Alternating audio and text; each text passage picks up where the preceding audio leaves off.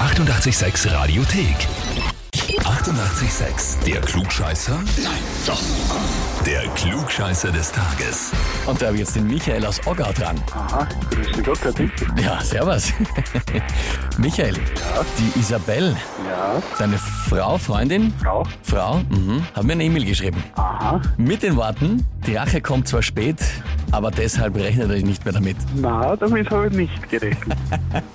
Anmeldung zum Klugscheißer des Tages, das heißt, du hast sie angemeldet und sie hat es geschafft oder nicht? Sie hat es geschafft, ja. Sie hat es geschafft, der U. Sie hat es geschafft. Ei, das ist jetzt natürlich bitter, gell? weil jetzt lastet, ich meine, ich möchte ja jetzt nicht irgendwie den Druck aufbauen, aber es ist doch jetzt schon natürlich, ne?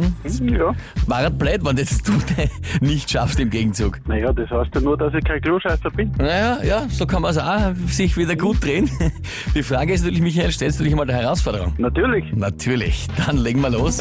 Und zwar, heute vor 50 Jahren ist die Concorde zum ersten Passagierflug äh, abgehoben. Das erste und letzte kommerzielle Überschall-Passagierflugzeug überhaupt.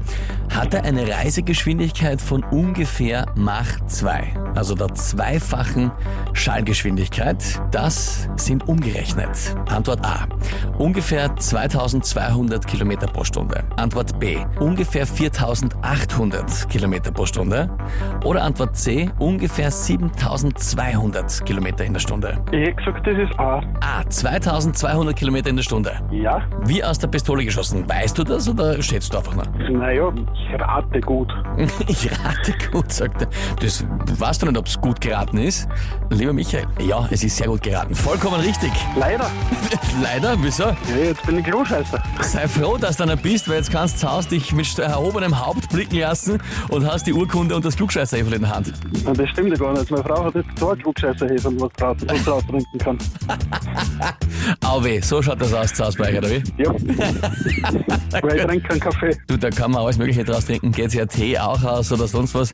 Ja, dann wünsche ich auf jeden Fall dir und der Isabel viel Spaß mit dem neuen zusätzlichen Klugscheißerhäferl. Vielen Dank. Sehr gerne.